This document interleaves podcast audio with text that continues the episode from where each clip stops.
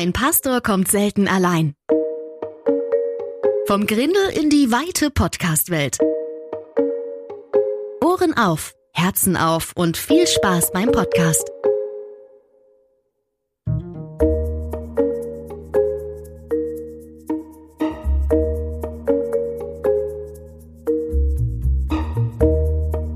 Und hier ist euer Gastgeber Sascha Gunjewitsch. Moin Dennis, schön, dass du hier bist. Liebe Zuhörerinnen und Zuhörer, wir haben heute einen ganz, ganz besonderen Gast. Und zwar den Mann an meiner Seite, der mit mir überhaupt meinen Podcast ermöglicht hat, der schon bei den anderen Aufzeichnungen dabei war, der im Bereich der Podcasts, aber das werdet ihr noch mitbekommen, in anderen Bereichen auch sehr viel Erfahrung gesammelt hat. Boah. Ja, Mensch, wir kennen uns jetzt seit, glaube ich, nur knapp zwei Jahren, so müsste mhm. das so Zeitraum gewesen sein. Ähm, was ist denn so das, wo du sagst, boah, in den vergangenen Jahren, wenn du zurückschaust, ich habe gesagt, du bist ein super kreativer Typ, wo du sagst, boah, da, da hat dein Herz am meisten geschlagen. Was ist das so gewesen, wo du sagst, boah, da, das hat mir richtig Spaß gemacht. Erstmal danke, dass ich äh, hier mal was sagen darf, ne? Ja. Für die Leute. Das ist ja auch, mich fragt ja sonst keiner. ähm, wo mein Herz kreativ am meisten geschlagen hat, boah, das ist, bei mir ist das eigentlich immer unterschiedlich. Ich kann mich für die Dinge begeistern, die ich gerade so auf dem Schreibtisch habe, tatsächlich. Also, klar, einmal mehr, einmal weniger, aber bei mir ist es nicht so, dass ich nur kreativ werden kann, wenn es um was geht, was ich auch persönlich total abfeier. Okay. Ich kann auch kreativ werden, wenn mir jemand eine Aufgabe gibt und, äh, und sagt hier, wie, wie kann jetzt da so eine Sendung aussehen oder hör dir mal bitte die Platte an und sag, was denkst du, was kann da der, der, der geilste Song von sein. Nicht, dass ich da immer richtig liege, aber ich kann mich eigentlich für viele Sachen begeistern. Ich brauche Abwechslung im Leben, auch in meinem beruflichen Leben. Ich brauche Abwechslung, auch in der Kreativität. Ähm, und ja, so Highlights, boah, weiß ich gar nicht. Ähm, früher habe ich ja mal selber mal versucht, Texte zu schreiben. Da, da habe ich mich immer gefreut, wenn ich einen guten Text fertig hatte. Ähm, aber das ist dann auch irgendwann eingeschlafen. Das ist auch, da muss man wirklich im Flow bleiben. Äh, Ed Sheeran hat mal gesagt, dass man am Anfang, wenn man äh, mit dem Texteschreiben anfängt, und der hat ja ein bisschen Erfahrung, der feine Herr, ja. ähm, dass man am Anfang erstmal ganz viel schreiben, schreiben, schreiben muss, dass die ganze Scheiße mal raus ist. Okay. Man muss sich sozusagen erstmal die schlechten das ist ja fast Sachen. Wie eine Predigt. Das ist sozusagen, da muss man ja auch Wahrscheinlich macht man doch da auch. Am Anfang denkt man hinterher so, oh Gott, oh Gott, oh Gott. Je, jede Predigt ist auch immer an sich selbst. Ja. Natürlich okay. verarbeitet man viel, was man selbst glaubt, was man überlegt. Und nachher, wenn man, wenn man sich jetzt zurückblickend manche Sachen anschaut, denkt man sich auch, Mensch, was hast du denn da gelabert oder geglaubt? Schaust du dir deine eigenen Predigten an? Also ehrlich gesagt, erst seit, ähm, seit Corona, wo okay. das auf YouTube ist, schaue ich mir das mehr an. Also okay. Also wie ich, vor allem wie ich wirke, aber auch dann, wie, wie es rüberkommt. Ob da oft mal am Anfang ertappe ich mich manchmal da so dabei, wie ich so Gedankenlücken habe, wie ich dann springe. Okay. Und das will ich dann natürlich ein bisschen abstellen, verbessern, optimieren ein bisschen, so ein bisschen mein Vorbild-Podcast ähm, ist ja gemischtes Hack. Mhm. Und die haben auch gesagt, die hören sich das dauernd selbst an, aber nicht, weil sie einfach geil auf sich selbst sind. Vielleicht schon. Ich weiß nicht, wer, wer von den beiden was gesagt hat, aber der eine okay. könnte sich darauf auch anders einfeiern. aber es geht eher darum, dass man sich optimieren will. Okay. Genau. Und da, da merke ich schon doch, da will ich dran sein. Also gibt es Sachen, wo du dir deine Produktion oder deine können wir gleich mal ein bisschen ins Detail kommen. Mhm. Musik, wo du mit Leuten mitgearbeitet hast, ist, wird das automatisch deine Musik oder sagst du, nee, das. Nee. Äh, nee, weil die Musik ist ja auch meistens Sache des Künstlers oder des Musikproduzenten in dem Fall oder so. Es sind ja richtige äh, Kreative, so da am, am Werk. Und ich glaube auch manchmal, dass man sich da, wenn man in so einer Managementposition ist, da nicht so sehr einmischen sollte. Also man muss denen hier und da helfen ab einem gewissen Punkt, wo die vielleicht nicht weiterkommen oder äh, wo so eine Art Betriebsblindheit, äh, kennt ja auch jeder, so, man ist zu tief in irgendeinem Thema drin und braucht einfach mal eine ehrliche Meinung von außen. Und dieses ehrliche Meinung von außen ist, glaube ich, immer eine Aufgabe, die man hat. Und dann natürlich das, was der Künstler gemacht hat, den anderen Menschen zu erklären. So, das, da ist man so eine Art Dolmetscher. Äh, aber das, ich würde nicht sagen, dass das meine Musik ist, aber es ist irgendwie mein Produkt dann. Also ich, es ist schon mit meiner Aufgabe, das dann an Mann zu bringen und dass das möglichst viele Leute hören. Das ist meine Aufgabe. Hast jetzt ein gutes Stichwort gesagt, Managementposition. Mhm. War das dein Start? Also hast du mit der Musikbranche begonnen als Management, also als Manager?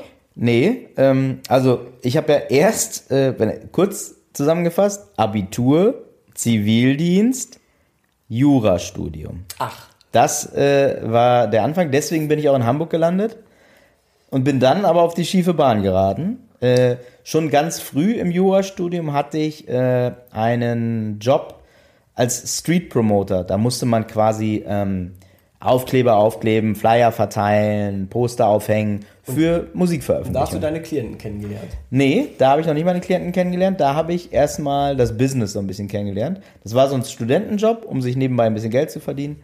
Für Virgin Records damals.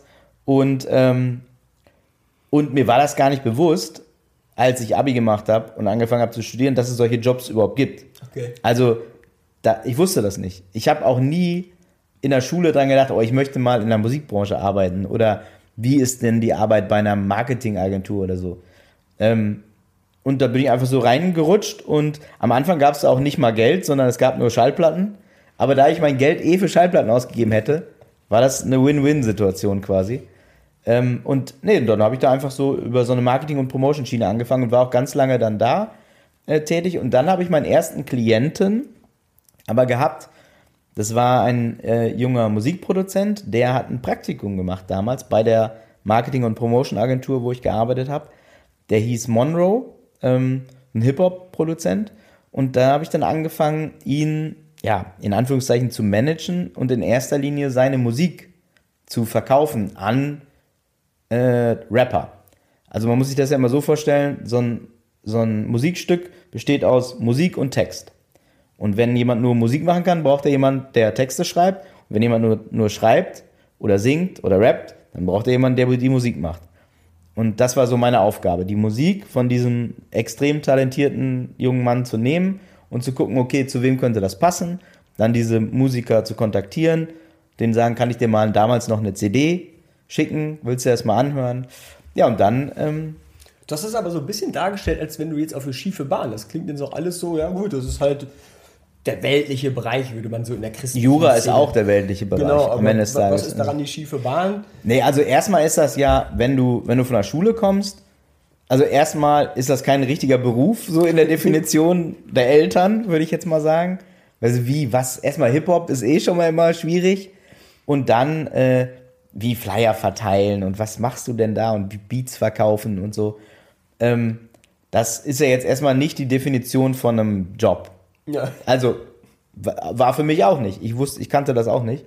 Das war, das meine ich mit der schiefen Bahn, dass wenn du das Ideal, okay, Jurastudium auf die einen Seite, auf die eine Seite legst und auf der anderen Seite dann halt, ja, der Junge macht irgendwas mit Musik, Ach, hast du deswegen das Jurastudium beendet? Abgebrochen, ja. Ah, abgebrochen. Ja, ja. Und das dann beendet wäre schön. Ne? ja, ja, genau, vorzeitig beendet, weil das, ein, also ich hatte dann halt diesen Studentenjob äh, und dann habe ich mehr und mehr für so eine Marketing- und Promotion-Agentur gemacht. Und da hat der Chef mich dann gefragt, willst du nicht Vollzeit hier bei uns arbeiten? Weil du machst das ganz gut, könntest du dir das vorstellen? Aber das klingt jetzt gerade so, als wenn es der Einstieg in deine Zukunft gewesen Ist es auch, ne? ja, ja, ja. Das war aber damals halt nicht so klar. Okay. Also ich habe aber auch, ich muss auch ganz ehrlich sagen, ich habe aber auch gemerkt, dass Jura dann doch auch nicht die richtige Wahl war. Ich habe damals zwar, da erinnere ich mich noch dran, dachte ich, mit Jura kannst du eigentlich hinterher in jede Branche gehen, was ja auch irgendwo richtig ist. Ähm, aber dieses Studium und, und das war irgendwie gar nichts, das war irgendwie gar nichts für mich. Aber ich hatte auch keine andere Idee, muss ich ganz ehrlich sagen.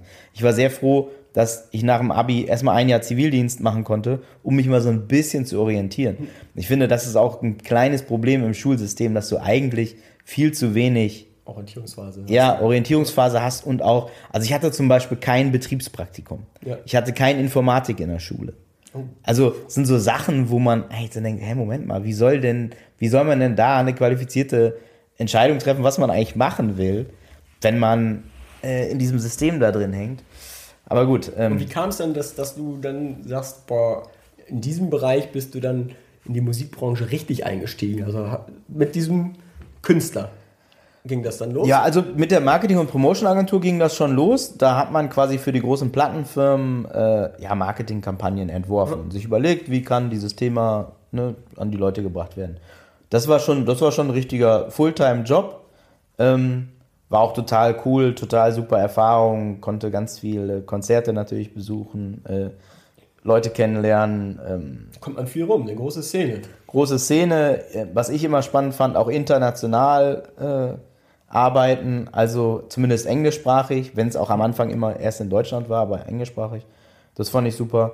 Genau, und dann mit dem, mit dem Künstler ging es dann mehr so in diese Management-Ebene rein, aber ähm, das habe ich dann, dann noch so beides parallel gemacht weil man muss sich das ja auch so vorstellen, wenn, wenn man Manager ist, also der gerade von so einem Newcomer, der kann einen ja nicht bezahlen. Also es ist ja nicht so, als ob man da ein Gehalt kriegt oder so, sondern genau. man ist an dem beteiligt, was man da auftut für diesen Typen. Mit 10 oder 20 Prozent. So, nee, da kannst du nicht von leben, ja. natürlich. So. Aber darum ging es da auch nicht. Also ich habe das nicht nie fürs Geld gemacht. Aber wie, wie, wie kann man sich das zeitlich vorstellen? Hast du das so zwei, drei Jahre so eine Übergangszeit gehabt? Oder wie lange war die Zeit, wo du sagtest, und dann, oder hast du dann irgendwie noch ein Studium oder was anderes gemacht, um, um Management ähm, bisschen zu lernen? Oder nee. wo hast du dein Handwerk herbekommen? Einfach beim Learning by Doing. Learning ja. by Doing. Das muss ich auch sagen, dass es ähm, nach wie vor, glaube ich, die klügste Vorgehensweise. Es gibt Sachen, die muss man sich drauf schaffen, die muss man lesen, die muss man lernen. Ähm, also man kann nicht einfach nur denken, ich kann jetzt hier bei Konzerten abhängen und dann bin ich ein guter Manager. Äh, das ist auch ganz viel auf die Fresse fallen und Sachen falsch machen. Aber ähm, schon viel Learning by Doing. Weil das war ja auch da, das war, wir sprechen von 2001, 2, 3, 4. Ja. So, da, ähm, da war die Musikbranche noch nicht so, ähm, so transparent und auch nicht so, ähm, da ja. lief noch nicht über YouTube, ne? man konnte noch nicht selbst berühmt kein werden. Kein Streaming, kein ja. Social Media. Genau. Ähm, und das Ganze, genau, du warst halt total immer von Radiosendern, Fernsehsendern, Plattenfirmen abhängig. abhängig. So als Künstler, wenn du da selber Musik gemacht hast, du hattest eigentlich kaum eine Gelegenheit. Das Einzige war Touren. Man konnte Touren ja. spielen und ja, und dann halt hoffen, dass man da Leute erreicht und ein bisschen, bisschen CDs oder Schallplatten äh, da verkauft. Aber auch große Künstler, die haben ja am Anfang alle kein Geld gekriegt. Die sind dann da losgefahren und haben Spritgeld gekriegt, um quer durch Deutschland zu fahren, dann irgendwo aufzutreten, beim Veranstalter mit, mit einem, äh, äh, auf so einer Matratze zu pennen und dann am nächsten Tag zurückzufahren für eine Kiste Bier oder Spritgeld. So, das denken die Kids ja heutzutage alle gar nicht, dass man sowas machen musste. Und ich glaube aber auch, um mal jetzt in die heutige Zeit zu kommen, auch diese ganzen Influencer und so weiter und so fort, das unterschätzen die Leute auch. Das ist auch ein Fulltime-Job. Ne? Die sind 24-7 damit beschäftigt, Content zu kreieren. Ich glaube, da müssen wir auch alle als ältere Generation die mal nicht so belächeln, weil die auch genauso arbeiten. Mhm. Äh, das verstehen wir vielleicht nicht, aber die haben auch ihre 40-Stunden-Woche. Und dann irgendwann kam so ein kleiner Sprung für dich, der, wo du gemeinsam mit einer bekannten Band aus Magdeburg ähm, genau. weite Wege gegangen bist. Oder willst du noch einen Schritt zurück? Nö, ja, äh, ja also ich war dann über diese Marketingagentur Monroe in Hamburg, äh, habe mit Sammy Deluxe gearbeitet und äh, dann haben äh, Bill und Tom Kaulitz von Tokyo Hotel mich da quasi äh, ja, abgeworben, keine Ahnung, wie man es nennen will. Ich habe ein halbes Jahr versucht, das parallel zu machen. Das ging aber einfach nicht. Okay, also äh, war nicht machbar. Weil und, beide zu äh, groß sind in der Richtung. Dann, und oder? zu unterschiedlich auch ja. einfach. Also das eine war sehr international, das andere war sehr deutsch und ähm, das hat einfach dann auch nicht funktioniert und drunter gelitten, muss man auch ganz ehrlich ja. sagen, habe ich nicht geschafft. Und dann äh, musst du dich halt entscheiden. Und dann war es für mich äh, die Band, weil das für mich der logische nächste Schritt war. Die sind doch auch sehr schnell steil nach oben gegangen, kann das sein? Ja, das war vor mir sozusagen. Also ich bin kein Entdecker oder irgendwie sowas da von denen. Aber ja, die haben quasi ihre erste Platte aufgenommen und sind dann äh, ja mit der ersten Single, die war direkt durch den, durch den Monsun. Ja, kann, es kann war ein Welthit. Ja. Also so und äh, genau da ab da war da Schicht im Schacht. Also mhm. da hat wirklich, wenn ich mich recht entsinne, in den Sommerferien ist irgendwann die Platte rausgekommen und das Video und Bravo und so weiter und so fort. Und danach sind die nach den Sommerferien noch drei Tage in die Schule gegangen und dann hatten die mal erzählt, dann hat die Direktorin gesagt, ihr könnt hier nicht mehr zur Schule gehen. Hier ist ja Ausnahmezustand. Es geht nicht mehr. Wie alt waren die denn da? 15. mussten dann Privatschule oder wie Genau, also Heimunterricht dann, ja. genau. Ja, ja. Ja, die haben richtig was abgerissen. Und genau, und dann äh, habe ich mit denen gearbeitet, bin dann mit denen in die USA auch umgezogen. Und äh, ja, jetzt bin ich wieder hier, ne? Jetzt bist du wieder hier. Das ist auch eine ganz interessante Story, mhm. wie wir uns kennengelernt haben, ein bisschen ja. später. Ähm, du hast so deine eigene Geschichte mit dem Glauben. Ja. Du bist religiös groß geworden, protestantisch, glaube ich. Ja, genau, ja. Genau. Und aus meiner Sicht verständlicherweise kann mhm. man vielleicht irgendwann auch nichts mit Kirche anfangen oder hat keinen Bezug ja. dazu. Was war denn bei dir der Punkt, wo du gemerkt hast, also ist das einfach passiert, weil du gesagt hast, nee, ich habe gar keinen Draht dazu oder war es eine bewusste Entscheidung, dass du religiös da eigentlich oder einfach rausgewachsen, also dass du Also, ich glaube, ich bin ja genau protestantisch aufgewachsen und da war ganz klassisch Konfirmationsunterricht und zwar Konfirmationsunterricht, weil du dann irgendwann konfirmiert wurdest und eine Stereoanlage. Ja, die muss man dir erlauben konntest. Wirklich, ganz stumpf. Aber ich muss sagen, also erstmal war das bei uns zu Hause nie so gesetzt mit in die Kirche gehen und so weiter. Das war ganz klassisch Weihnachten und so. Wobei meine Mutter hat im Gospelchor gesungen in einer evangelischen Kirchengemeinde bei uns da und auch immer gerne und ich war auch mal mit einem Kumpel beim Kirchentag hier in Hamburg, ich glaube 1995 oder 96 muss das gewesen sein. Ähm, und das, äh, aber das war bei uns nie so Gesetz oder so. Aber ich habe die Kirche hier in Deutschland oder die großen Kirchen hier in Deutschland äh, einfach nie so als etwas Einladendes wahrgenommen und als etwas Schönes und Fröhliches. Wahrscheinlich auch nicht die kleinen Freikirchen, die unsere. Die habe ich gar nicht auf der Uhr gehabt, ehrlich genau. gesagt. So, also das war mir gar nicht so bewusst. Ähm, aber in den USA ist es natürlich dann was ganz anderes. Also, das aus meiner Sicht, ich habe ja dann auch in Kalifornien gelebt, alles lockerer, offener, die Gottesdienste offener, musikalischer, viel vielfältiger und habe dann auch andere, genau, andere kleinere Kirchen, Freikirchen und so weiter kennengelernt. Und ja, und. Kleinere im Sinne von, die sind hier in Deutschland nicht groß, aber genau. dort hinten. Genau, da schon groß. Megachurches. Genau, genau. Ja. Sehr groß und ähm, habe auch viel über, über Bekannte, wo er äh, Theologie studiert und sie äh, auch Gospelmusik macht. Ähm, mit denen war ich dann auch öfter in der, in der Kirche. Auch dann auch mal so, ja, äh, willst du mit zur Kirche kommen? Mittwochabend. Ich so, hä, wie, was, wie Mittwochabend? Wo denn? Ja, in der und der Halle da. Und das, äh, das war halt alles viel lockerer und, und ungebundener und äh, ich muss auch sagen, viel unterhaltsamer. Also, und wenn ich unterhaltsam sage, dann meine ich nicht albern oder eine Stand-up-Comedy-Show. Die sprechen auch über die Bibel und die sprechen auch tiefgründig über die Bibel, aber es ist einfach unterhaltsamer. Und es spricht einen, der noch nicht so tief drin ist, einfach viel mehr an. Und man öffnet sich viel mehr und man will dann mehr wissen. Finde ich auch ziemlich cool. So ein bisschen würde ich das gleich auch noch ein bisschen so als kleine Selbstkritik, nicht um, um hier was schlecht zu machen, sondern ich glaube, doch. Dass, ah, doch, ja, genau.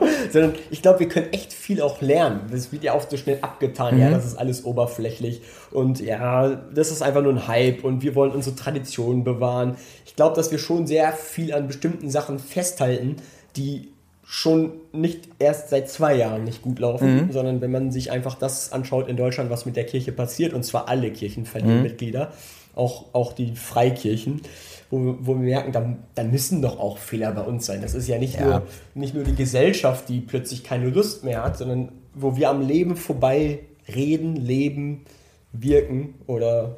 Ja, ich, ich glaube auch, dass ähm, dass man sich, egal wer man ist, ob man jetzt eine große Firma ist oder eine Kirche oder was auch immer, man muss sich immer selber auch hinterfragen. Weil man kann jetzt nicht, das hast du in der Musikbranche auch, ja quasi so der Konsument hat versagt. Ja. Wieso ist die Platte kein Hit geworden? Ja, die Idioten da, die haben es nicht gekauft. Ja. So, ja, aber irgendwas haben wir ja auch vielleicht falsch gemacht. Das wird ja, ja auch einen Grund geben. Vielleicht war das Cover blöd, der, die Single war falsch. Es äh, gibt ja tausend Gründe. Und die Fragen muss man sich ganz ehrlich stellen und die Fragen muss man sich aus meiner Sicht auch äh, als Kirche stellen. Haben wir ja auch schon ein, zwei Mal drüber genau. gesprochen. Ich halte da auch ehrlich gesagt nicht hinterm Berg mit, weil ich auch irgendwie finde, ähm, dass man, also wenn man aktiv in der Kirche irgendwie mitarbeiten will, dann muss man ja auch mal eine, oder gerade als Neuer auch wie ich, ich würde mich jetzt immer noch als, als Neuer bezeichnen, ähm, muss man auch den Blick von außen mal irgendwie einbringen. Und ich finde, da muss einfach auch eine Kirchengemeinde auch offen für sein. Absolut. Vielleicht kommt es in Deutschland so ein bisschen aus, aus gerade bei den Freikirchen, wo wir uns sehen, ein bisschen erklären mussten, mhm. was denn jetzt die Freikirche der siebten Tagsadventisten mhm. ist und warum man nicht katholisch oder evangelisch ist, dass man oft in so einer Abwehrhaltung ist mhm. und in so einer Erklärsituation, dass man immer in so einen Verteidigungsmodus mhm. kommt ne? und dann auch noch beschützen will, was man bei sich hat, was man eigentlich gut findet, aber mm, vielleicht nicht den Punkt schafft so oder wir nicht immer so Mensch. Da sind aber auch Sachen, die bei uns nicht toll laufen. Es war immer leicht dann zu sehen, wenn die katholische Kirche oder eine protestantischen Kirche dann irgendein Missbrauchsvorfall war oder mhm. irgendwie ein Finanzvorfall, dass man da so ein bisschen drüber gelächelt hat. In Hamburg habe ich dann aber erlebt, dass dann äh, Kirchenaustritte aus der evangelischen Kirche stattgefunden haben, mhm. weil die Leute gar nicht wussten, in welcher Kirche sie waren. Mhm. Und ich glaube auch in den Freikirchen, also da glaube ich schon noch, dass sie wissen, in welcher Freikirche sie sind, aber die Leute wissen kaum noch mehr den Unterschied. Also die gehen nicht theologisch so tief und sagen, ja, stimmt, das ist jetzt genau das, weshalb ich Adventist bin oder Baptist oder einige schon, gerade die ältere Generation, aber die Jüngeren, die, die gucken auch bei anderen Sachen hin. Und aber würdest du sagen, dass das auch wichtig ist? Oder ist es erstmal wichtig, dass die für sich die Kirchengemeinde finden? Dass die Theologie auch wichtig ist, oder? Ja, die, die also, oder das, das ist, ob jetzt jemand die baptistische Kirche für sich entdeckt, die adventistische Kirche, die evangelische Kirche.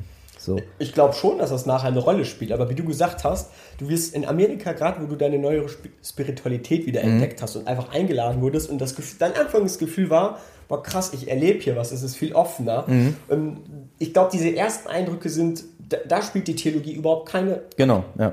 Rolle. Ja. Wenn du eine Kirche bist, die super ähm, konservativ ist, aber total herzlich, ja, dann wirst du dich da wohlfühlen, ja, und merkst aber, oh, in den Punkten sind die aber ein bisschen hart nachher oder mhm. ein bisschen streng oder die halten, wie wir jetzt vielleicht den Sonntag oder äh, wir den Sabbat, den Samstag und da wirst du irgendwann merken, ah, okay, was ist, warum machen die das so mhm. und sollte ich das lieber so machen oder nicht? Das sind so Fragen, die, die wichtig sind für mich. Ich mhm. bin Adventist mit vollem Herzen, mhm. auch wenn ich nicht alles theologisch unterstreichen kann, mhm. aber schon die Kirche, wo ich sage, da fühle ich mich am meisten theologisch zu Hause. Mhm. Das ist schon eine Frage, glaube ich, die enorm wichtig ist. Aber, aber im zweiten Schritt genau, sozusagen. Ne? Genau, wenn ja. überhaupt erst ja. mittlerweile im zweiten Schritt. Ja. Also ich glaube auch, dass so die Grund, also wenn man reinkommt und dann den Wohlfühlfaktor hat, glaube ich, sollte auch der erste Schritt sein, so den Kern des christlichen mhm. Glaubens mhm. kennenzulernen. So was, ja. Also die, die, einzige Frage mit der beste Beispiel, ich kannte dich nicht, bekomme einen Anruf von meiner Gemeindeleiterin, da hat mich jemand angerufen und der will getauft werden. Mhm. Ich melde mich bei dir, wir machen das erste Treffen und ich weiß nicht, wie du es noch in Rückblick Erinnerung hattest. Ich glaube, dann haben wir ein zweites Treffen gemacht. Mhm. Und dann meintest du, ob das dann jetzt schon die Taufe sei. Mhm. Und dann habe ich erst begriffen, wie schnell du getauft werden möchtest. Ich mhm. dachte so, ist es so in den Freikirchen üblich, so Taufvorgespräche zu haben. Natürlich hast du mir erzählt, du hast schon alles Mögliche gemacht und hast Hintergrund. Und dann ist immer so ein bisschen so, wo ich dann gecheckt habe, krass, so ja. Und ja. dann habe ich nur. Ja, für mich war das halt, äh, ich habe mir gar, nicht, gar keine Gedanken gemacht, wie ihr das sonst macht. Ist mir auch egal. ja. So, weil, weil ich dachte, ich, jetzt ist der Moment, wo ich getauft werden möchte und muss. Und das ist eine persönliche Entscheidung. Und äh, ich, ich habe mich da auch so gefühlt, ich bin bereit dazu, weil ich auch das brauchte, um tiefer einzutauchen, im wahrsten Sinne des Wortes ja. sozusagen. Ähm, und nicht dachte, okay, ich muss jetzt hier erstmal ähm, der perfekte Christ werden und dann kann ich mich taufen lassen, sondern für mich war das, die Entscheidung ist getroffen. Ich habe, äh, da war ich glaube ich 41 oder so, ähm, ihr habt schon genug Zeit verloren, dann können wir ja jetzt mal hier Gas geben. So mhm. habe ich das irgendwie äh, mir gedacht. Und äh, ja, ihr habt das dann ja auch schnell möglich gemacht. Genau, und das ist aber auch Wasser war zu eine kalt. theologische. Ja, genau, das Wasser war, zu, war letztens wieder zu kalt. Ei. Irgendwie kriegen wir das nicht mehr warm. Ja, liegt vielleicht an der Ölsache. Ich weiß es nicht. so, wir sparen jetzt überall. Sehr gut. Na, aber ich glaube, das ist schon eine Vorstellung, auch noch bei vielen Christen, dass man so eine Art Grundlage mitbringen musst. So wenigstens, ey, das sollst du begriffen Mhm. haben. Das glaube ich auch so. Ich glaube, man sollte schon wissen, wer Jesus ist. Ja, okay. So. Das wusste ich noch. Ja, genau. So, und ob man mit ihm leben will, ob es der Ja. Sohn Gottes ist. Ja, genau. Und die Fragen waren für mich beantwortet. Ja. Alles andere ist für mich wirklich zweitrangig. Ja. Wenn man sich alle Geschichten anschaut, für alle jetzt hier kurzer theologischer Einstecher, die hier vielleicht äh, nicht so christlich versiert sind, hier mal kurzer Tiefgang, ähm, dass, dass Jesus die Leute hat sofort getauft, wenn, wenn sie ihm nachfolgen wollten. Und gesagt hat, man, boah, was hindert dich noch? Liebst du mich? Also diese Frage, boah, glaubst du an mich? Also glaubst du, dass ich nicht einfach nur ein Mensch bin, sondern der Sohn Gottes? Das war natürlich harter Tobak für die Juden damals, ne? fast Blasphemie, Gotteslästerung. Also entweder hat man geglaubt, der Typ ist völlig irre, so ein Scharlatan, oder boah, da stimmt da, was der sagt. Und da, darum geht es halt. Wenn man diese Frage mit Ja beantwortet, geht die Reise erst richtig los. Bei den meisten Christen ist es umgekehrt. Vorher hat die Reise richtig los, ist, geht die, also ist die Reise richtig losgegangen und dann endet die in so einer traditionellen, ja gut, dann komme ich hin. Plötzlich hört der Kontakt zum Pastor vielleicht auf, weil der danach keinen Bibelunterricht mehr gibt. Und man hat selbst nicht vielleicht so den Draht in die Gemeinde gefunden. Und eigentlich so ganz viele Sachen, die vielleicht nicht so förderlich sind, damit man damit so eine Reise beginnt. Sondern das, bei den meisten beginnt dann eher das Verhärten in Traditionen. Dann kommst du halt regelmäßig. Gute Traditionen sind auch gut. Ja? Also da, da will ich nichts gegen sagen. Aber ich glaube, dass wir an einem Punkt in der Kirche sind, wo ganz viel bei uns nicht mehr lebendig ist. Und aufrechterhalten wird durch Gewohnheiten. Mögen sie gut oder mögen sie schlecht sein. Aber das ist nicht unser Problem, die Gewohnheit. Ja. Sondern das Leben mittendrin. Also ich glaube, ähm, dass das so ein bisschen, also man kann jetzt nicht die Kirche mit der Musikbranche vergleichen, aber teilweise hat die Musikbranche, musste die Musikbranche sich immer wieder neu erfinden. Durch neue technische Geschichten. Irgendwann konntest du MP3s illegal runterladen. So, dann ging's los. Was machen wir, wie, was machen wir denn jetzt? So, dann gab's, äh, okay, wir müssen Kopierschutz auf CDs machen. Genau. Und da war halt ein Durcheinander. Das war so die schlimmste Zeit, meiner Meinung nach, in der Musikbranche.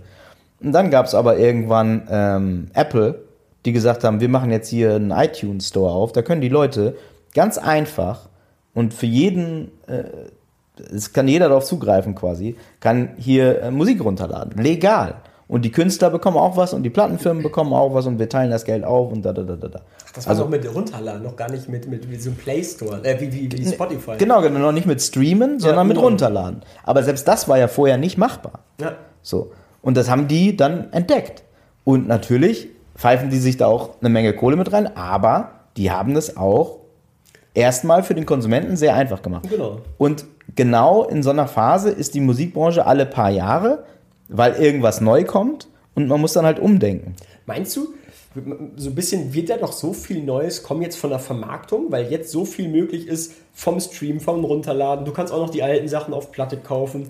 Eigentlich so höchstens kommen nur noch Unterbietungswettbewerbe, aber eigentlich ist ja theoretisch fast alles möglich. Aber die Vermarktung ist ja wie. da- Das Problem ist ja, es ist alles möglich. Aber wie machst du auf dein Produkt aufmerksam? Okay. Weil die Leute natürlich zugeballert werden mit Musik. Also jeder kann auf YouTube, auf Spotify, überall rund um die Uhr Musik hören. Genau. Es, es werden Tausende und Millionen Stunden an Musik hochgeladen.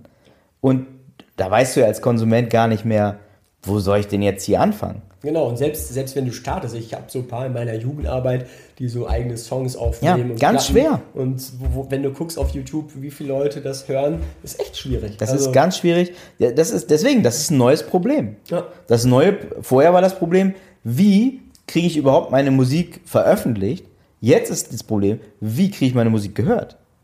So. Also, du hast immer wieder neue Probleme. Und dann hast du halt in dem einen Jahr, erst war MySpace. So. Alle Künstler auf MySpace. Dann Facebook. Jetzt ist keiner mehr bei Facebook. Instagram. TikTok. Aber es Snapchat. ist, doch, eh- ist es nicht, eh- vielleicht ist das so ein bisschen die Illusion, die wir haben, dass jeder es nach ganz oben schaffen kann. Ist ja wie im Fußball. Klar, du musst hier in der Bundesliga, Mhm. in der Deutsch, im deutschen Fußballverband sein, damit du überhaupt in die Bundesliga kommen kannst. Also Mhm. Kreisliga, dich hocharbeiten, aber die Spitze wird immer dünner, auch Mhm. als Schiedsrichter und in der Musik ebenfalls. Also es ist egal, ob der Weg am Anfang breiter gemacht wird, weil die Menschen einfach nicht mehr hören können, Genau. wird es trotzdem enger. Ja. Also ist das nicht so etwas, wo man sagt, okay, klar, man kann da den Leuten helfen und wenn die eine bestimmte Qualität haben, oder vielleicht liegt es auch gar nicht immer daran, manchmal liegt ist es nicht nur an das Aussehen. Also, es sind ganz viele verschiedene Faktoren. Es ist ja nicht so wie beim Fußball. Ich finde, beim Fußball oder beim Sport allgemein ist es ja einfacher messbar. So, ob jemand gut oder schlecht ist. Wenn ein Stürmer Tore schießt, ist er wahrscheinlich gut. Wenn ein Torwart wenige Tore kassiert, ist er wahrscheinlich auch gut. So, also ganz grob. Genau. Bei der Musik ist es ja einfach Geschmackssache.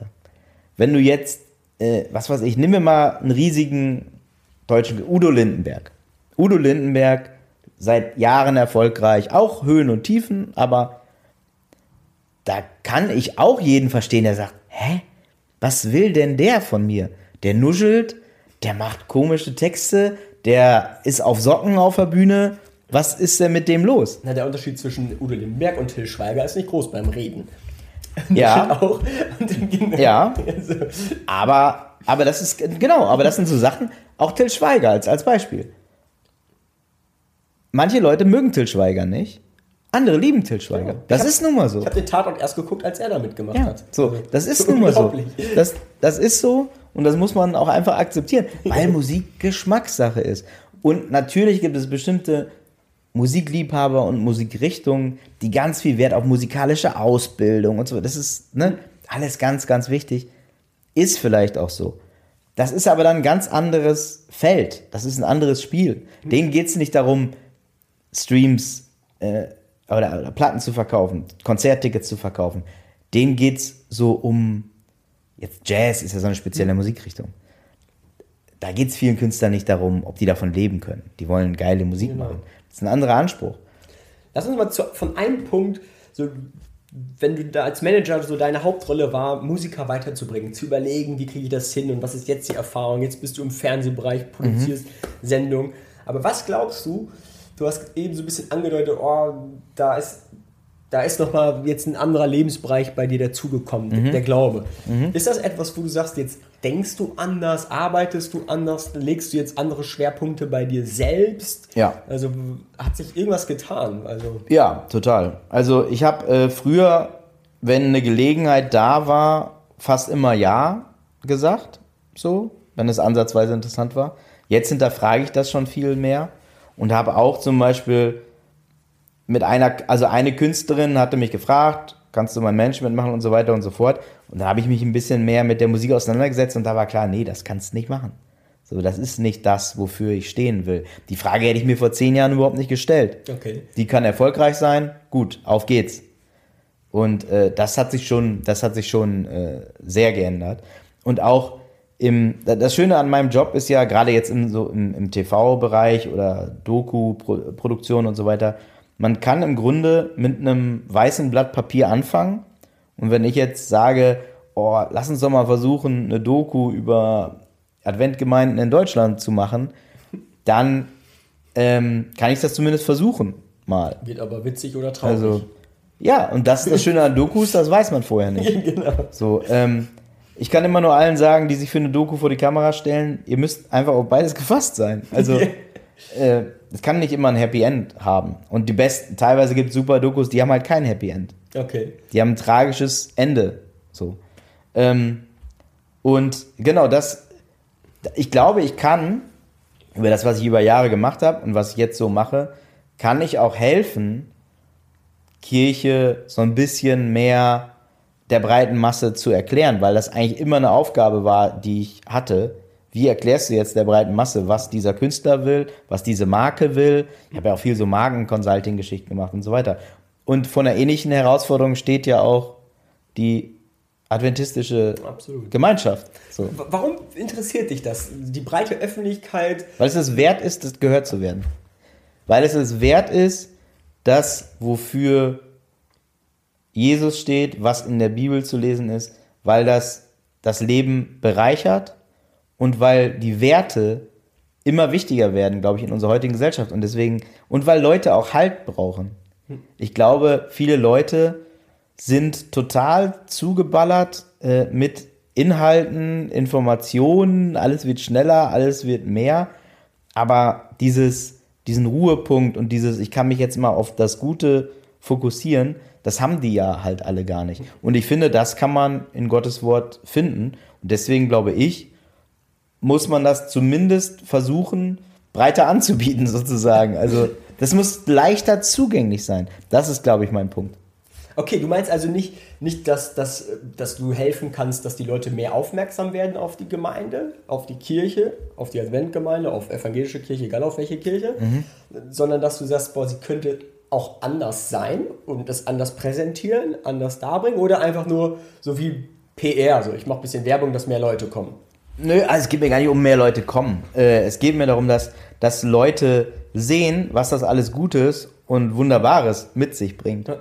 Äh, was der Glauben so mit sich bringt. Und äh, gerade in Deutschland, äh, muss ich dir nicht erzählen, ist es einfach so, dass Kirchen allgemein halt keinen guten Ruf haben. Und äh, das teilweise leider auch so immer wieder die gleichen Fehler machen, aus meiner Sicht.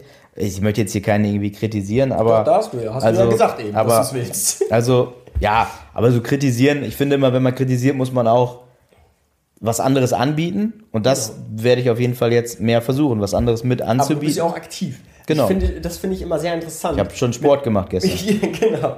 Mit Leuten über, über Kirche zu reden, da bin ich auch sehr feinfühlig. Es gibt Leute, die einfach innerhalb der Kirche große Vorstellungen haben, was anders sein müsste, aber es nur erwarten, dass es andere machen. Mhm. Und wo ich dann immer sehr dankbar bin für die Vorschläge. Mhm. Ja, also mittlerweile kann ich das auch leichter weglächeln, ja. wo ich dann auch sage, so Leute. Aber das hast du ja auch überall. Ja. Das hast du in der Politik. Äh, was machen die da? Aber nicht wählen gehen, weißt genau. du? Genau. So, und, äh, oder sich nicht lokal selber engagieren. Beim Fußball hast du gerade Fußball auch immer. Schön wir alle schön auf genau. der Couch und den großen Larry, großen Larry machen ja. und selber nicht beim Crosstrainer auf Stufe 8 drücken können. Ne? Genau, also, genau.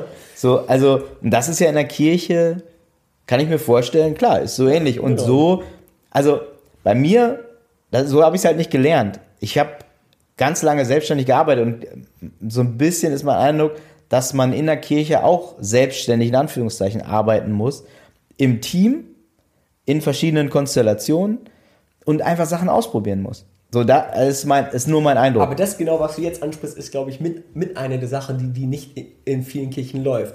Wenn nämlich Leute was versuchen auszuprobieren, mhm. dann haben ganz, ganz viele andere Leute ihre Befindlichkeit. Und das ist etwas, wo der Raum der Kirche nicht als der Raum bekannt ist, wow, die sind offen für Innovation und mal was auszuprobieren, sondern die sind eher ängstlich mhm. oder verteufeln sogar manche Sachen. Festgefahren, ja. Ja, genau. Ja. Und ja, das ist eine schwierige Sache. Total. Was glaubst du, also ich weiß noch, als ich 16 war, vor da, drei Jahren. Mindestens, ja. circa. Ne? Da hatte ich nämlich auch so, so meine Krise mit meiner Gemeinde. Ne? Okay. Und meine Eltern hatten sich getrennt. Ich so, boah, mache ich das jetzt hier nur wegen denen? Und habe mich dann aber sehr intensiv mit meinem Glauben auseinandergesetzt. Hatte auch zwei freie evangelische Kumpels. Mhm. Liebe Grüße an Erwin und Johann, wenn ihr das hier hören solltet.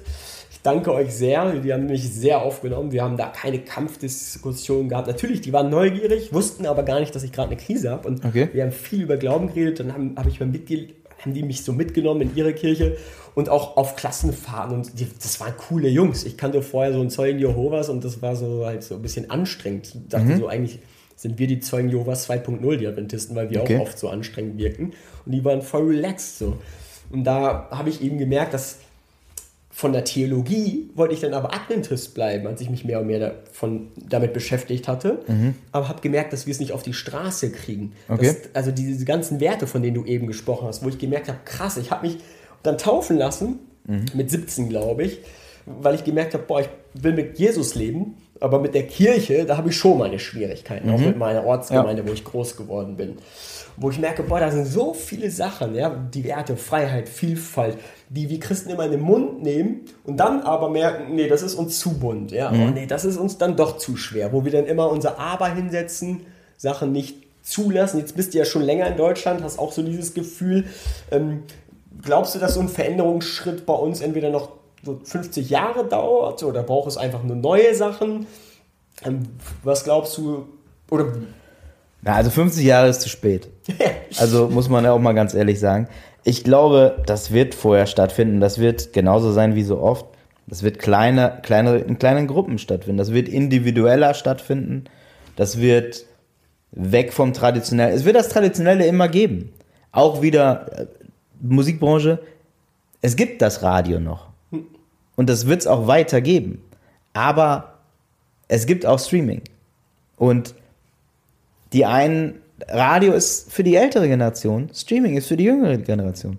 Und genauso, Streaming ist was Individuelles. Da musst du nicht drauf warten, bis dein Song gespielt wird, sondern du kannst selber bestimmen, wann der gespielt wird. Und ich glaube, so ähnlich wird es hier auch sein, dass, dass sich kleine Gruppen zusammentun und Kirche so ausleben, wie sie das verstehen und wie es für sie passt. Man muss natürlich dann hoffen, dass sie dann die, die Grundwerte nicht aus den Augen verlieren. Das ist halt immer die große Gefahr, glaube ich, dass, ähm, dass dann jeder nur so die, die kleinen coolen Sachen sich rauspickt. Ja, die acht Gebote, die sind cool, die anderen zwei die machen wir jetzt nicht. So, acht von zehn ist auch gut. So, und das ist natürlich dann, glaube ich, das ist die Gefahr. Aber ähm, ich glaube, so wird es so wird's sein. Also. Aber ich glaube, das, das gibt es ja immer im christlichen Leben, dass man irgendwo Schwerpunkte setzt, andere Sachen nicht so stark ausgeprägt sind. Gerade wenn man sich überkonfessionell beschäftigt, mhm. merkt man, selbst in der katholischen Kirche, wo wir Adventisten ja von unserer Geschichte oft sehr distanziert waren, ne, so der Antichrist, wo immer noch manche es nicht hinkriegen, vernünftig Kontakt mit Katholiken zu haben mhm. und zu differenzieren, Mensch, du kannst ja gerne sagen, da ist vieles nicht so richtig in der theologischen Kirche, aber Katholiken sind immer noch feine Christen so, ja. ne? und nicht alles Teufelsanbeter. Also, ja. Und wo ich merke, natürlich kann man sagen, boah, Marienanbetung, viele Sachen, die, man, die einem schwerfallen, für alle Zuhörer, die hier mhm. katholisch sind, also ihr seid alle meine Freunde, aber natürlich, wie es so ist, hat man auch theologische Schwierigkeiten mit manchem, ihr, ihr vielleicht auch selbst wo, wo ich aber sage, das sollte ja nicht dann dahin führen, dass man, dass man auf Kampf geht oder auf mhm. Aggression oder, oder. Und da merke ich halt, klar, wenn du sagst, boah, man kann, die Gefahr ist, dass man vielleicht Schwerpunkte nicht legt oder sich nur die Rosinen rauspickt mhm. und die leichten Sachen. Mhm. Äh, Bonhoeffer würde sagen, so, ähm, ähm, jetzt komme ich nicht auf den Begriff, ähm, glaube, die billige Gnade. Den habe ich, die, okay. die, billige Gnade. Ne? Okay. Also ist ja schön, alles mhm. Gnade, Gnade, Gnade und danach kommt nichts mehr. Ich glaube, das hat aber auch ganz viel mit unseren Traditionen zu tun, dass die Menschen oft nicht gelernt haben oder die Christen, boah, wie, wie bringe ich meinen Glaube in den Alltag. Mhm. Also ich glaube, viele sind da so wie Analphabeten. Mhm. Also, oder weil sie es einfach nicht gemacht haben. Wie, wie, wie wenn du surfen gehst, hast eine Ausbildung und dann machst du das 15 Jahre nicht, ja, dann wird es dir schwerfallen, auf dem Surfbrett st zu stehen. So egal, ja. wie gut du das als Teenager konntest. Also ja. kann ich mir nicht vorstellen, dass das sofort gut läuft. Ich, ich glaube halt auch, dass es einfach, wenn man nur einmal die Woche quasi Christ ist, also nur am Samstag oder andere am Sonntag, das reicht halt nicht. So. Also die Woche hat halt sieben Tage. Genau. Und ich glaube, das, das ist auch genau, in, dieses in den Alltag kriegen.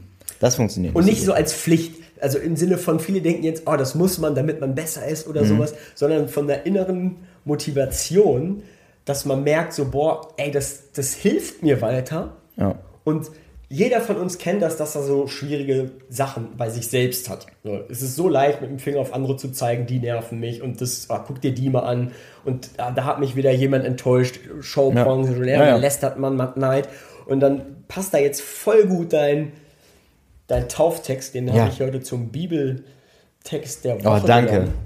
Dachte ich, der ist echt cool. Und da steht, deshalb orientiert euch nicht am Falten an den Gewohnheiten dieser Welt, sondern lasst euch von Gott durch Veränderung eurer Denkweise in neue Menschen verwandeln. Dann werdet ihr wissen, was Gott von euch will. Es ist das Gut, es ist das, was gut ist, was ihn freut und seinem Willen vollkommen entspricht. Mhm. Da habe ich schon am Anfang gedacht, uh, den verstehen oft Leute ganz anders. Mhm. Das Gute, was er will, und dann deuten die dann schon, ja, das Gute ist nur diese Musik und die mhm. nicht. Das ist dieser Anzug, diese Kleidung. Ne? Und dann interpretieren die Sachen hinein. Und ich habe sofort bei dir gedacht, boah, du kommst aber ganz anders von diesem Text. Was ist denn deine Geschichte mit diesem Text? Also äh, meine Geschichte ist da eigentlich auch kurz erklärt, dass ich, dass das glaube ich, das ist, was mir am meisten oder was, was für mich am dringlichsten war und ist dass ich halt nicht äh, den Fokus auf das lege, was ich ja auch, muss ich auch ganz ehrlich sagen, eine Zeit lang mit promoted habe alles. So konzentriert euch hier immer auf den Künstler, auf das, das, das, das, sondern dass es ja was viel Wichtigeres gibt als das. Und dass man sich nicht in dieses Korsett äh, rein, reinzwängen lässt, äh, die Maßstäbe dieser Welt einfach. Ne? Weil, und, und das ist heutzutage, wenn man jetzt wieder weiterdenkt, ähm, dieses, wieder dieses zugeballert werden, glaube ich. Die Leute haben ja gar keine Zeit mehr, sich Gedanken zu machen, was will Gott denn überhaupt von mir? So, weil die halt 24-7 bedudelt werden mit irgendwas. Und also ich habe auf jeden Fall gemerkt, dass ich extrem viel Ruhe brauche, um die Bibel zu lesen, um dem Ganzen näher zu kommen. Ich kann das nicht so nebenbei ja. machen. Das fällt mir ganz, ganz, äh, ganz, ganz schwer. Und nur wenn man das dann, wenn man sein Denken neu ausrichtet, so steht es hier in meiner Hoffnung für alle ähm, äh, Übersetzungen. Das, das ist das, was mir gefehlt hat. Ich musste umdenken. Krass. Ich finde es auch krass, weil bei Paulus geht es ja darum, dass, dass er von den Früchten des Geistes spricht. Und das klingt jetzt für, für Nichtchristen ein bisschen komisch, ein bisschen ein komisches Bild, aber da geht es um Werte wie Liebe, Geduld, Langmut, mhm. Freundlichkeit, ja, Freude, wo, wo du denkst, boah, das sind alles Sachen, die jeder haben will. Ja, voll. Ne? Ja. Nichts etwas, wenn das das ist, was Gott für uns will, ja, Vielfalt, ja, das spricht sich immer so leicht und jeder von uns weiß, uh, das, uh, da müssen wir aber auch ordentlich was ertragen. Ne? Wenn mhm. wir jetzt jede Musik mal spielen oder sowas, dann mhm. ist doch klar, dass jeder bei manchen sagt, Udo Jürgens Beispiel, ne? Ja. gefällt mir jetzt nicht. Ja. Ja, aber wenn wir nur eine Sache haben, immer nur die Orgel, sorry, ja. dann ist da keine Vielfalt. Ja, genau, und das, das ist halt auch, das muss, muss man doch einfach mal akzeptieren. Ne? Also dieses, die Kleidung, die Musik, dies, das, das ist alles nur eine Meinung. Absolut. So, das, und man kann nicht da so militant, finde ich, rumlaufen und dann sagen, ja, aber das haben wir immer so gemacht. Wenn es danach geht, dann würden wir alle noch mit Reichsmark bezahlen. Ja, man wollte sich als Christ, oh, ich, von war, der Welt. Das war, ja, oh, oh, das war oh, stark oh, ganz von mir. böse. Ja, Sehr gut. Das ist schon mal die Bildschlagzeile, ey. Oh, Mensch, Sauber. Jetzt dieser, dieser Pod Sauber, diese Podcast-Folge wird, wird erstmal zensiert. Stark. ja, genau. Ich nehme mal die deutsche Mark wieder, die ist noch in aller Welt. Oh. Ja, aber auch damit würden wir noch bezahlen, wenn wir einfach immer alles weitermachen ja, würden. Würden sich ja manche vielleicht wieder freuen. Also. Aber genau, lassen wir sie mal. Ja, also, wir machen mal so einen Schlussspurt. Ja. Was ist das, wenn du sagst, boah, ey, was, egal ob in der Zeit, bevor du dich hast taufen lassen oder danach, was ist das, wo du gemerkt hast, boah, da ist so ein innerer Antrieb in dir, der dich hat nicht aufgeben lassen, wo du mal Schwierigkeiten erlebt hast, wo du gesagt hast, boah, vielleicht auch wirtschaftlich orientierungslos oder wo du mal Phasen durchgemacht hast, die schwierig waren. Was war das, wo du sagst, boah Leute, das hat mir geholfen, weiterzumachen? Also jetzt, davor kann ich dir das ganz ehrlich nicht be beantworten. Weil davor habe ich einfach nur funktioniert okay. und gar nicht so drüber nachgedacht. Also da, da hatte ich nicht so den Halt, muss ich ganz ehrlich sagen. Da habe ich einfach gemacht. Und erst nach und nach habe ich dann auch über, überlegt, okay, aber eigentlich muss man auch mal ein bisschen an sich selber denken. Und jetzt, ähm, was mir den Antrieb, was mir den Antrieb gibt, ist irgendwie, dass ich was, was schaffen möchte, was äh, vor, vor Gott ähm, seinem Bild entspricht, ohne halt ähm, irgendwie das, also ich will, dass, dass, dass Leute das, wofür Gott steht, dass sie das verstehen und, und da möchte ich irgendwie meinen, meinen Teil zu beitragen. Und was mir einfach auch noch ganz viel, äh, ganz viel Antrieb gibt, ist, dass ich eine äh, wunderbare Freundin habe, für die ich das auch alles jetzt mitmachen kann. Ich war auch ganz lange äh, Single und äh, habe da nie so äh, etwas auch für jemand anders mitmachen können. Und mit ihr fällt mir das jetzt alles viel, viel einfacher, weil man es nicht nur für sich selber alles macht, sondern auch für jemand anderen noch mit. Ich weiß nicht, ob ich die Frage ganz richtig beantwortet habe, ehrlich gesagt.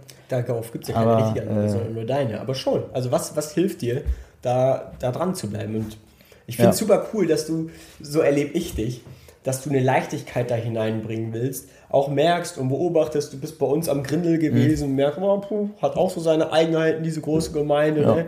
Dann seid, bist du mit deiner Freundin mhm. gemeinsam nach Altona in so eine mhm. englischsprachige Gemeinde mhm. gegangen die sind da vielleicht noch ein Tick mehr festgefahrener gewesen, mhm. ne? aber ähm, wo man merkt, boah, da orientiert ihr euch. Und das finde ich cool trotzdem, dass du sagst, boah, ich, ich bin hier immer, ich bin unterwegs noch. Ja, ja und, und am Ende des Tages ist es für mich auch so, es hat alles total seine Daseinsberechtigung. Es ist ja nicht so, dass wie ich das empfinde, dass es richtig ist. So, ähm, deswegen, ich finde alles, jede Gemeinde, wo ich auch in den USA, da waren wir auch in ganz unterschiedlichen Gemeinden. So, äh, in Kalifornien gibt es ja ohne Ende adventistische Gemeinden und dann Mentone Church war dann auch so ein Tick konservativer, aber auch immer noch lockerer als hier. Dann Mount Rubidoux Church, sehr musikalisch, sehr Action, wuh, Kansas Church, war sehr laut, meiner Meinung nach. Das werde ich nie vergessen, da waren wir dann draußen und dann zum ersten Mal und Nadine war gerade irgendwie noch drin und dann kam so ein älterer Herr zu mir und meinte so zu mir, wir sind laut, ne? Auf Englisch. Ich so, ja. Ja, wir sind nicht immer so laut. Der hatte genau gesehen, dass ich so nach drei Stunden da völlig bedient war und da rauskam und dachte, boah, das war doll. Da, klar, da ist halt ganz alles lauter, ne? Alles lauter und intensiver und länger. Und dann war man als Deutscher da erstmal so, okay, das ist aber hier äh, zweimal Fußballspiel. Also Dennis, du wirst auf jeden Fall wahrscheinlich nicht das letzte Mal hier sein. Du bist ja schon bei den ganzen Aufnahmen mit dabei, Ja. wenn ich hier weitere Gäste Immer wenn hab. keiner kann. Immer wenn keiner kann. Vielleicht wirst du hier mal ein Co-Pilot. Kommt der- das ist voll cool. kommt so, der Patient. Eigentlich, eigentlich müsstest du der Pilot sein. So. So. Und das war hier übrigens auch mit deiner Idee, das Ding hier so zu nennen. Ein Pastor kommt selten allein. Ja, da bin ich mal gespannt, Ja, ob das. Ich, ich Ob- finde das immer noch eine gute Idee. Es bietet halt Angriffsfläche. Genau. Finde ich aber sympathisch. Bin, ich bin gespannt. Also, so, ne? ja. Was war denn da noch? Irgendwas war vorher ein bisschen eher mit, mit Glauben. Ich weiß, also irgendwie ein bisschen offener. Die Ideen? Ja, meinst du für den ja, Titel? Genau, wei- wei- weiß ich gar nicht mehr alle genau. Müssten wir mal hier demnächst vorstellen, warum was es nicht geworden ist. Ja. Dann werde ich dich nochmal einladen. Muss ich mir nochmal, ja, müssen und wir dann mal recherchieren wir, Ja. ob das hier überhaupt das funktioniert hat Ja. oder ob ich einfach nicht zu vermarkten bin. Das, ja, das ist sowieso der Fall. Aber ja, genau. bin ja kein Magier, ne? Ja, genau. Also, Sehr gut. Also ich danke dir für die super Zeit. Also Dank wir dir auch. versprechen euch schon mal hier, dass es nicht das letzte Mal Dennis gewesen sein wird. Und wir wünschen euch eine super tolle Woche. Und für alle, die wollen, auch Gottes Segen. tschüss. Ciao. Das war Ein Pastor kommt selten allein. Ihr findet uns auf Spotify, Apple Podcasts, Amazon und überall, wo es Podcasts gibt.